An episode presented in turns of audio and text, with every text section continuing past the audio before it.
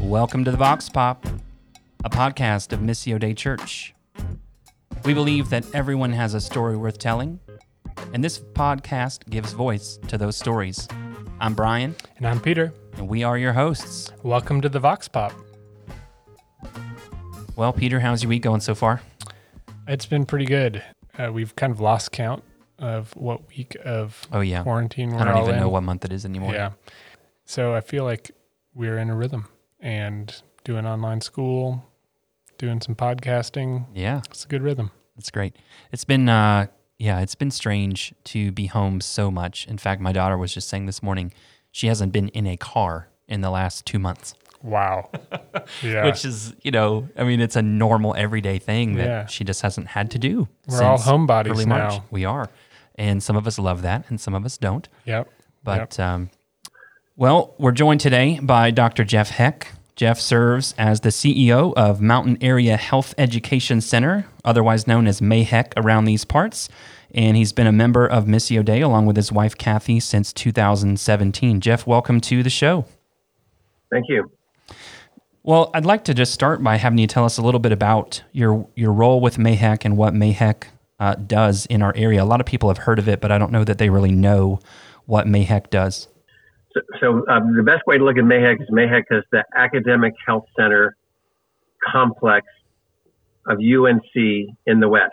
Okay. So at MAHEC, we have a branch campus of the School of Medicine. We have a branch campus of the School of Pharmacy, a branch campus of the School of Dentistry, and finally that of the School of Public Health. And those are all UNC affiliated and UN, UNCA for the School of Public Health and the Pharmacy School. But the students do their clinical training in our facility and with our physicians. Uh, we also have the more long-standing part of MAHEC is our residency training program. So after medical school, physicians specialize in various areas. So we have three training programs in family medicine, one here in Asheville, one in Hendersonville, and one in Boone, which is a new Hmm. one. Um, so we we will ultimately graduate 21 family doctors a year. We've been training family physicians for almost uh, about 45 years, and we have trained about 600. 300 of those are still in and practicing in Western North Carolina. Some are starting to retire, obviously. And so without MAHEC, there would be a lot fewer primary care physicians in this region.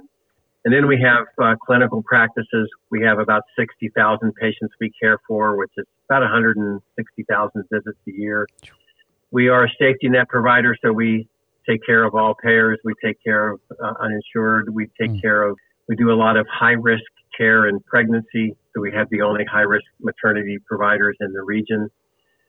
And we, we do 92% of the Medicaid deliveries in the region. So it's a heck of a lot of deliveries and run the OB service at the hospital. Mm. And we also do research. Uh, we have uh, PhD researchers. We're tied into the university.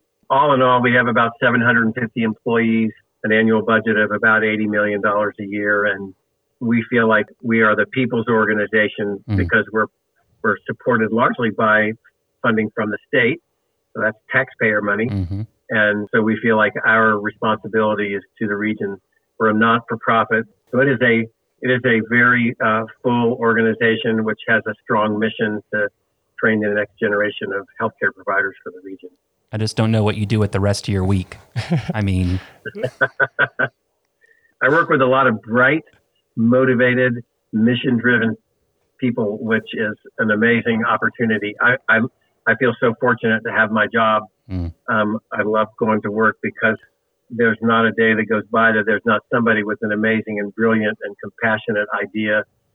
And make no mistake about it, the healthcare system in the United States is horribly broken.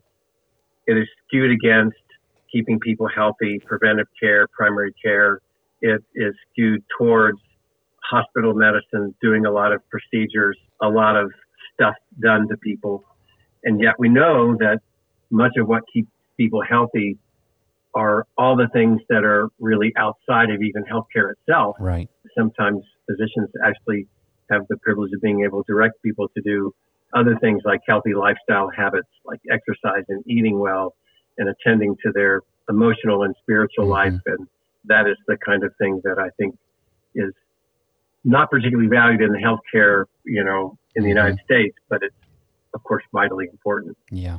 Well, I'm sure uh, lately you have been extra busy. We just talked before we got on here about this is uh, 50, 50 Zoom calls or something today, mostly, I would guess, over the issues surrounding COVID 19. So, we wanted to get your expertise about what makes COVID 19 a unique disease that needs such a strong response. There are many things. So, the last time we had what could be considered a serious global pandemic that affected everywhere in the world was in 1918 mm-hmm. with what was called then the Spanish flu, but really was not not didn't originate in Spain. It was it was a extremely virulent and highly contagious uh, virus.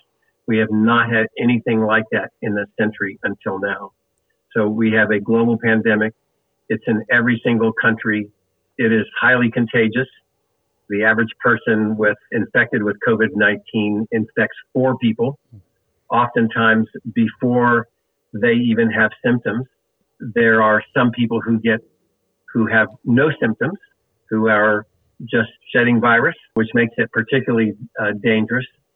And then there are some people who get horribly, terribly ill and require hospitalization and intensive care.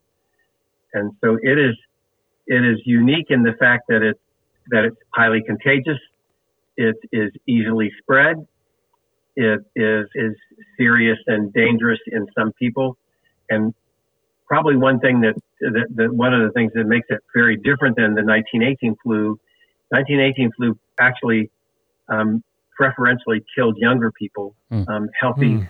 uh, healthy people, young people, and the and the COVID-19 virus has been particularly brutal to older people. Mm-hmm.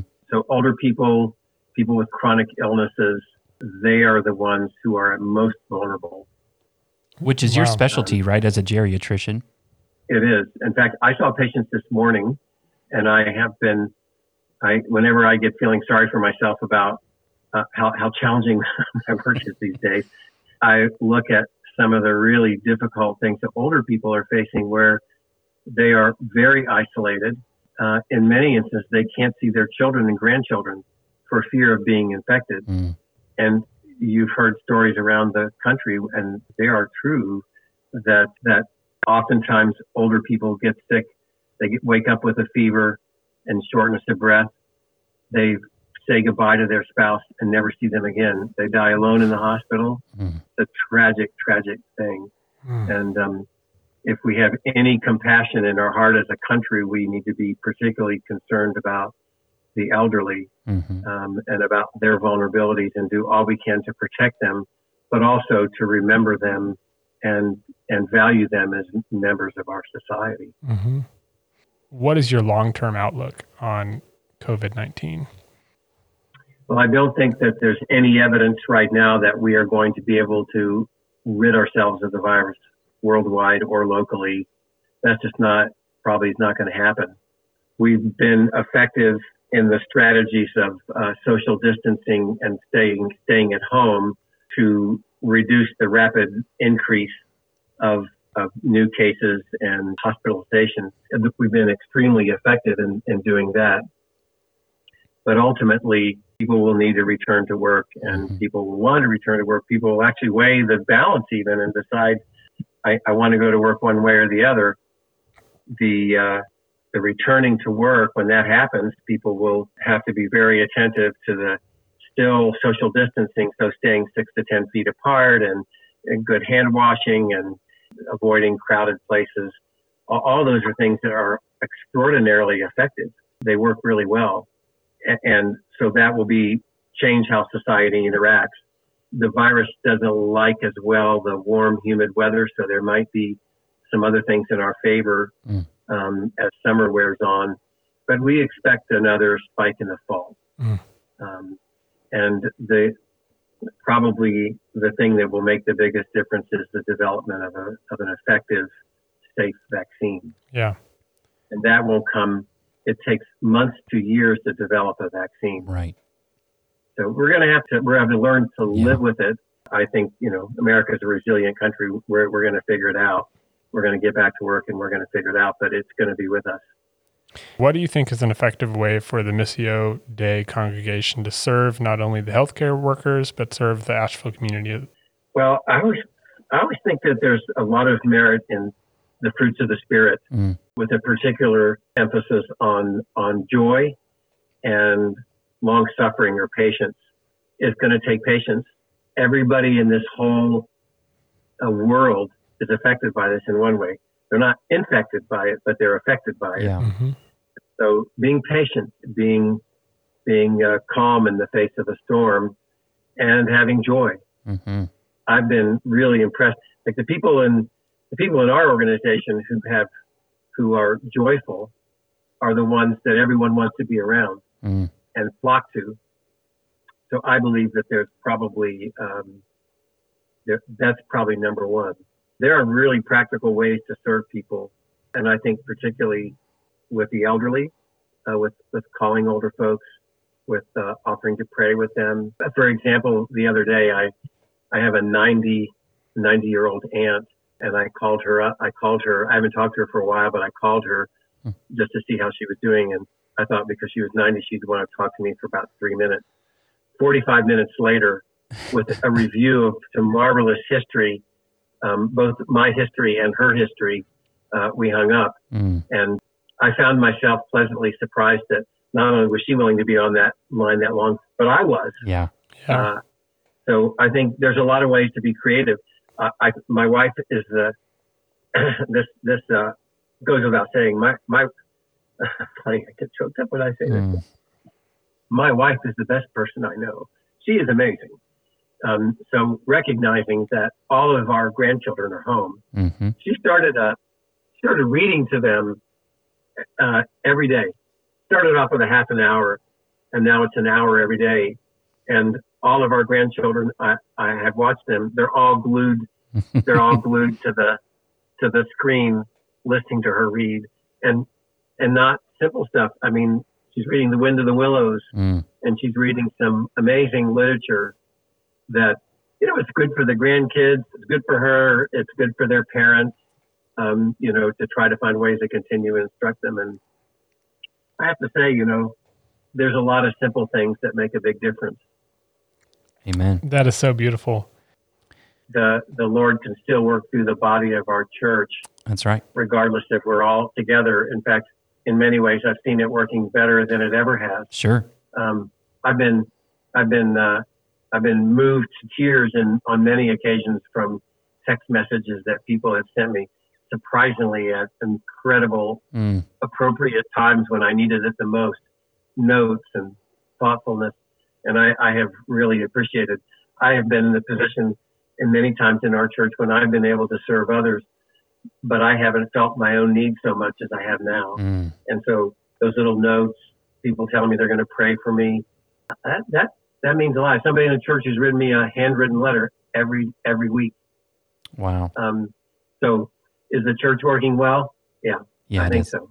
Oh, that's so that's so great to hear. Well, Jeff, I appreciate that. I want to just shift focus here a little bit. And and by the way, let me just say this too. You talked about joy earlier as one of the distin- distinguishing marks of a Christian during this time. I have seen that with you and Kathy both, probably more so than than almost anybody I can think of. And I just I imagine your employees, the 749 of them who work for you, see that in you, and uh, really grateful for God's work to to give you that that joy um, in in your every. so. Uh, he does. He he absolutely does. And I know these are challenging times, but I, I imagine the people who serve under you are seeing that and are attracted to it as well. So so this job with MAHEC is kind of what brought you to the area. What twenty some years ago? Is that right? Sixteen. 16 okay almost what was it about the role initially that that compelled you because you were in cincinnati before that correct I've almost had three separate careers. The first was I was in private practice in a small town, and then following that, I we were in Kenya for a year working at a mission hospital. We moved back to Cincinnati, where for 20 years I was on the faculty at the University of Cincinnati, and my work was actually public health and global health. I did, of course, patient care and teaching, but also research.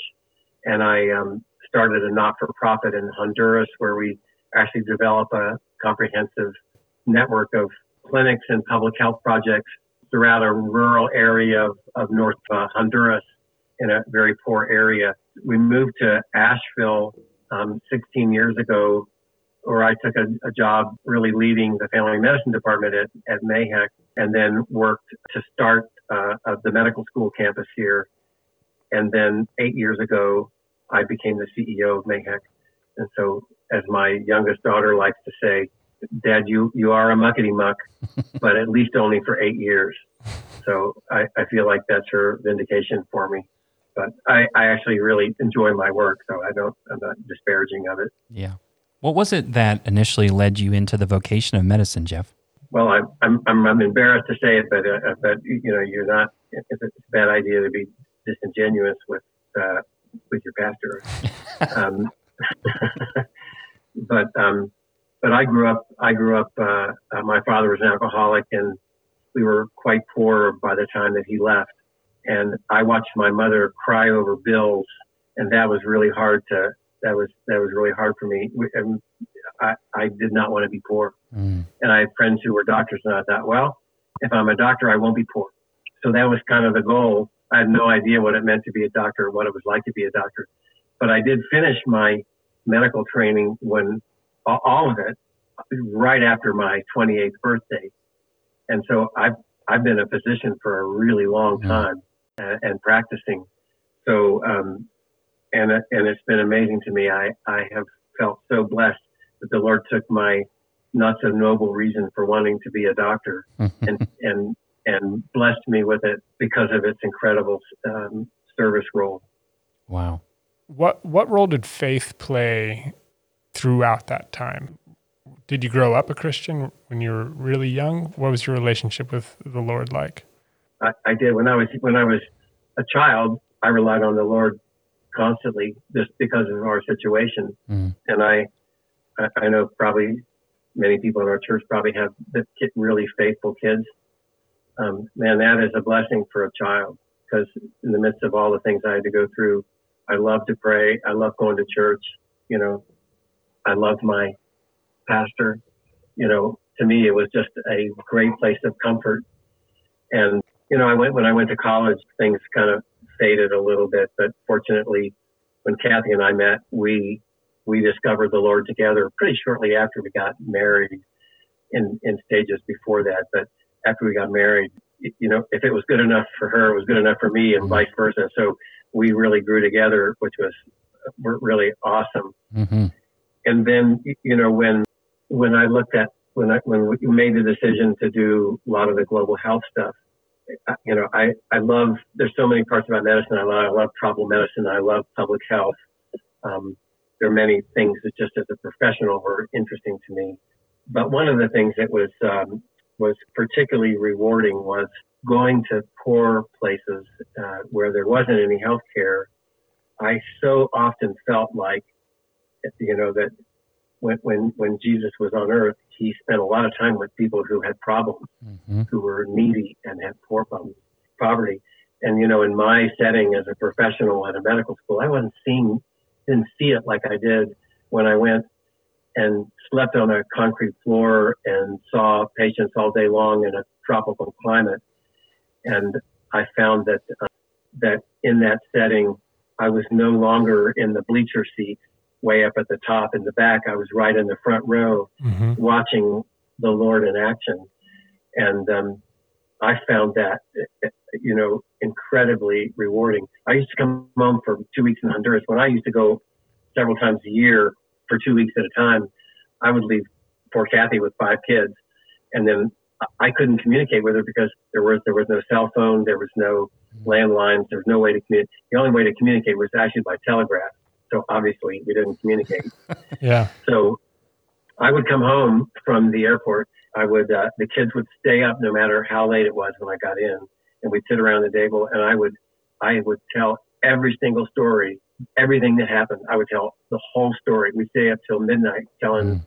each event and what it meant. And, and, you know, it was always clear to me when I was, when I was telling those stories back to the kids that I, that, that I was right there in the front row. I was seeing mm-hmm. exactly what the Lord was doing, and it made me hungry for more. So, although I was always tired, it progressively got. I was had more aches and pains from sleeping on the floor. Hmm. um, you know, occasionally came back sick, but it was always worth it. Yeah. Wow. So you, you mentioned Kathy a couple of times. Take us back to when you and Kathy met. Well, for, for, better or worse, I think the Lord's always given me a, a somewhat of a measure of confidence. But when I met Kathy, we were not we had nobody introduced us. There were common friends that were talking, and I noticed her, and I went over and started talking to her. And an hour, I was 18, she was 19. An hour and a half later, I asked her to go out with me, and we had a great evening, actually playing pool. And when it was over, I said, "Well, how about tomorrow night?" That was Friday, it was Friday night. I said, "How about tomorrow night? Will you go out with me then?" She said, "Well, I would, but I have a date." I said, "Well, cancel it." She said, well, I can't just call and cancel. I said, but cancel it. So I persisted. And I think she knew I wanted to see her enough that she canceled. And then I said, and also, what about Saturday night? Because I know we're going to have a good time tomorrow night. So what about Saturday night? She said, well, I have another date that night. I said, well, cancel that one too. So fortunately, she canceled them both. We have been together ever since. I mean, we have, we have been, you know, we just fit. The Lord just put us together. You know, we, I wasn't smart enough to actually understand any of her amazing qualities and, and, and characteristics, her integrity, her goodness, her compassion, her selflessness, all the things that she's, mm. that she is. But, you know, I was just, I mean, I was a kid. I didn't know any better, but I, I always think the Lord knew better. But he, he picked a perfectly wonderful woman for, uh, for me. It sounds like your marriage has a testimony of its own. And getting a little bit deeper into that, with five adult children, what was the most challenging part about being a father in the midst of a busy and full career? You know, I think when, um, of course, I can only say this in retrospect, but you know, it, it takes a lot of energy, effort, creativity, um, motivation to be a good parent. Mm-hmm. I mean, you, you, you have to be present. You have to walk in the room when you're tired and your mind is occupied and still be there. And that just takes, that just takes hard work. Uh, and I, I was, I had a habit of when I was driving home from, from work every night of just thinking, okay, what am, what am, what am I likely to face when I walk through this door? Forget patient care, you know, other stuff. Like, what am I going to need to do when I'm in? Am I going to need to get on the ground and be Mickey Mouse? Hmm. Am I going to need to, am I going to need to, to give my preteen uh, a hug and a wrestle? Like, you know, whatever it is, I got to do it. I got to be ready. And so, you know, that takes a lot of that takes a lot of work. I'm not saying I did it perfectly every time, but it's interesting. I had I had a very busy job even then, mm-hmm. but I but my kids will still say that I was present because the time I was there, I wasn't I wasn't just sitting around like a log. I was I was doing stuff. And having spent some time around your your family, your adult children now on several occasions, I did I marvel at how you all love one another very well. I mean, I've, I've been in other family scenarios where uh, the kids don't talk to each other or they're not talking to parents, and uh, it's it's evident that all of your kids love you and Kathy and love one another and get along really well and enjoy the time that they get to spend with each other, which has to be an incredible gift. It is it is a gift, but I I always you know I know that many parents struggle with their kids, you know that, and many parents doubt whether they're doing the right thing for their kids and you know, I, I, I'm, I'm like, I was like them too. You know, I, I wondered, you know, was I being a good parent? Was I doing the right stuff? Were they seeing things in me that, that were discouraging, bad? I'm sure there were, but you know, the one thing I think that you just have to always think about in those settings is you have to really keep at it. Mm-hmm. You, you know, you can't be perfect. And, you know, we had kids that had struggles and challenges and, in fact, uh, the ones that did are, um, in my mind, the, the, greatest testimonies to the Lord. You know, mm-hmm. that struggled, and they're amazing. But I, I think I wouldn't want anyone to think that it was it was it's hard for them but easy for us. It, it just sure. takes work. Yeah. And you know, the other thing is is that I've always felt the best way for to train my kids how to be a good spouse and and and really understand what it's like, you know, to be with somebody for a lifetime is to be really good at doing that.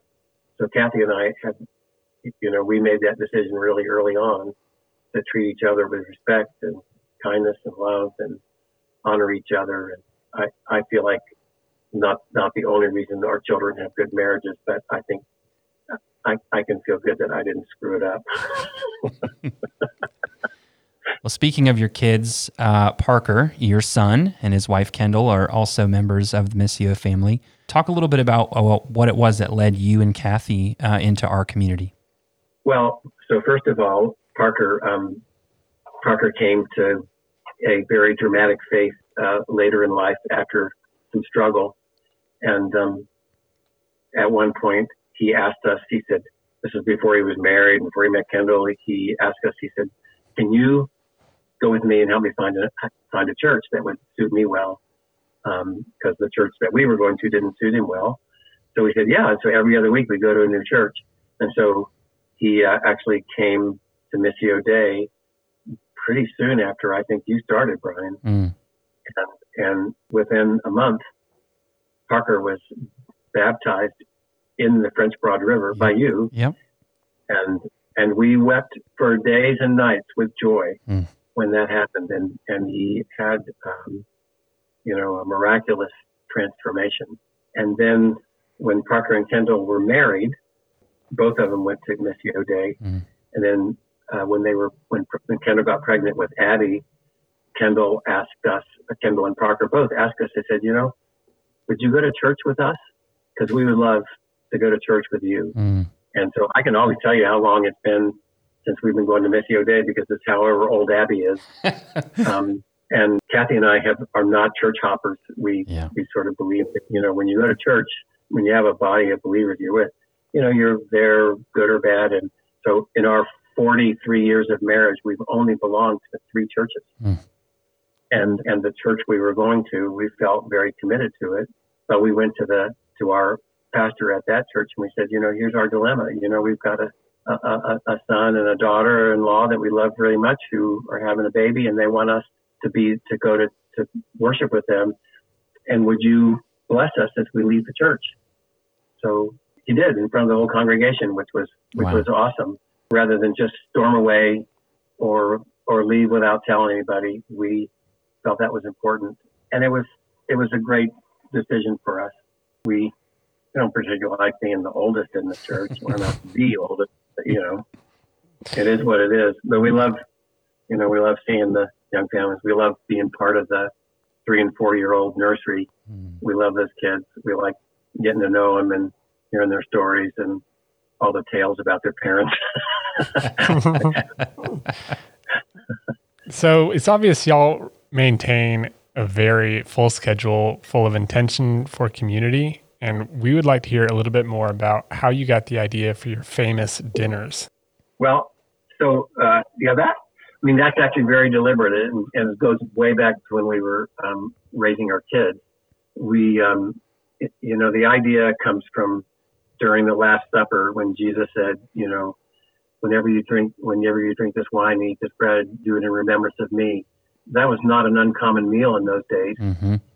And I don't think he was just talking about only this really special wine that's, that's consecrated and only this bread, this special bread. I think he was really talking about when you, when the day's over and your, all your worries, you're bringing all your worries with you that that there's a clear demarcation of when those worries are put put to rest or put aside, and you break bread, and you and you and you drink wine if you drink wine, together with the people in your in your family or in your friendship circle or in your church, and it's every meal is a sacred meal.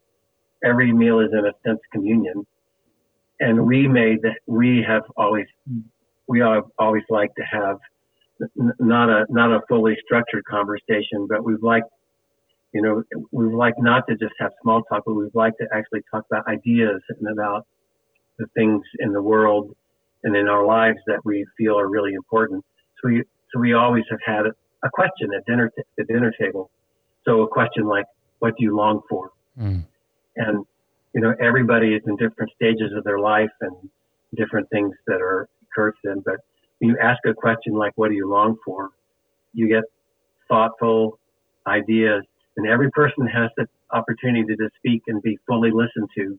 We would exercise that with our children so that even when the nine year old was talking about, you know, what she longed for mm. and the college students are sitting around the table, um, they learn to respect the fact that a, a nine year old has certain longings too. You know, it may, may be, it, it will be very different, but the idea of respecting conversation and listening to people and allowing people to express themselves um, and be fully listened to.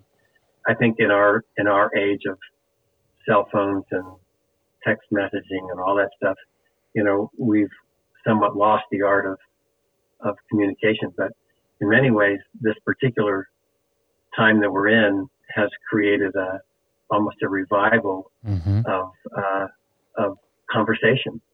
Absolutely. And anyway, so that is that to me that that to Kathy and I both has always have always been really important. Learning about people and hearing about them and hearing what they think about. And there and there are also occasional times when we just everybody maybe needed needs lightheartedness. So mm-hmm. we might also have somebody everybody has to write a haiku or um, read Robert Burns in a in a deep mountain accent. So we've had that too. oh, Jeff, this has been a joy. Uh, got one last question, then we got a little thing we call the lightning round here. But um, when you think about this stage of your life and your vocation, uh, what what do you sense that God is teaching you right now? Well, right now it's a heck of a lot of patience. Mm-hmm. really a lot of patience and a, and a lot of I think one of the things that I am really learning well is, uh, and often, is that I'm not really in charge of what happens with the coronavirus. Mm. The, the Lord is, you know, I'm not in charge of this world. Yeah. You know, I I found it very humbling, and I, am grateful. I'm grateful for it. You know, I'm it, it's challenged me to times like that. It just it actually makes me really work hard in identifying my own personal weaknesses and, and, and dealing with them, you know, letting the Lord, you know, mm-hmm. Expose, having the Lord expose them for me and also help me uh, overcome them. Well, we are thankful for you sharing your a bit of your story and your wisdom, and mm-hmm. most of all, your joy with us. Amen. And we have some lightning round questions that we are going to ask. Uh, they're local stuff. So, what is your favorite Asheville restaurant? Well, I would say uh, I'm a, uh, a, a big fan of Bouchon's. Uh, I, I, like French comfort food. Mm. Um, they're going to have to get their table a little further apart, though. What's your go-to order? Probably chicken cordon bleu. Mm. If you could time travel to any time in history and any place in history, where would you go? And when? When oh would you go? Um, I, it'd be hard. hard to think of a time. I love to read history, um, but when you read history, you realize that there are some some of the times were really, really interesting and challenging. But they also were fraught with dangers and poverty. And mm-hmm. I, I think I would love to have been around around the time of the 1920s, right after the right after the First World War. I think it would have been a really interesting time in history. But I'm kind of particularly glad I grew up in the era that I grew up in. Yeah. Amen. Last question. What is the last thing you watched and or read that is worth sharing? Well, um, I'm actually currently in the middle of reading a book that, I'm, that is a very nice distraction. It's called uh, Trust. It's the story of the it's the history of the development and the, and the creation of the New York Times oh, wow. by Adolph Ochs. You know, the Adolph Ochs was the founder of the New York Times. Mm-hmm. This just an interesting story. I love the New York Times. I like reading it, and I, I now understand the why it was why it's such a great newspaper. That's fantastic. Well, Jeff, I know you got other things to do. So thankful for your time and uh, your wisdom. Thanks for your friendship as well. And uh, yeah, just appreciate you, you, Yeah, thank you all for, for having me. Thanks for listening to me for so long. Absolutely. It's been a joy. It's been a joy. We'll look forward Jeff. to seeing you in person. That's right. Me too. All right, man. What a great interview that was, huh? Oh, what a treat. Jeff is just full of information and uh, wisdom. I love it. A blessing to our church and the Big C Church. That's exactly right. Well, this has been the Vox Pop. Hope you've enjoyed it as well. Uh, if you haven't already, go ahead and subscribe to this podcast and uh, tell us what you think. We'd love to hear your comments. And if you'd like to be a guest on the Vox Pop, we, you can let us know that as well. You can email office at mdcasheville.org. Have a great one, y'all. See ya.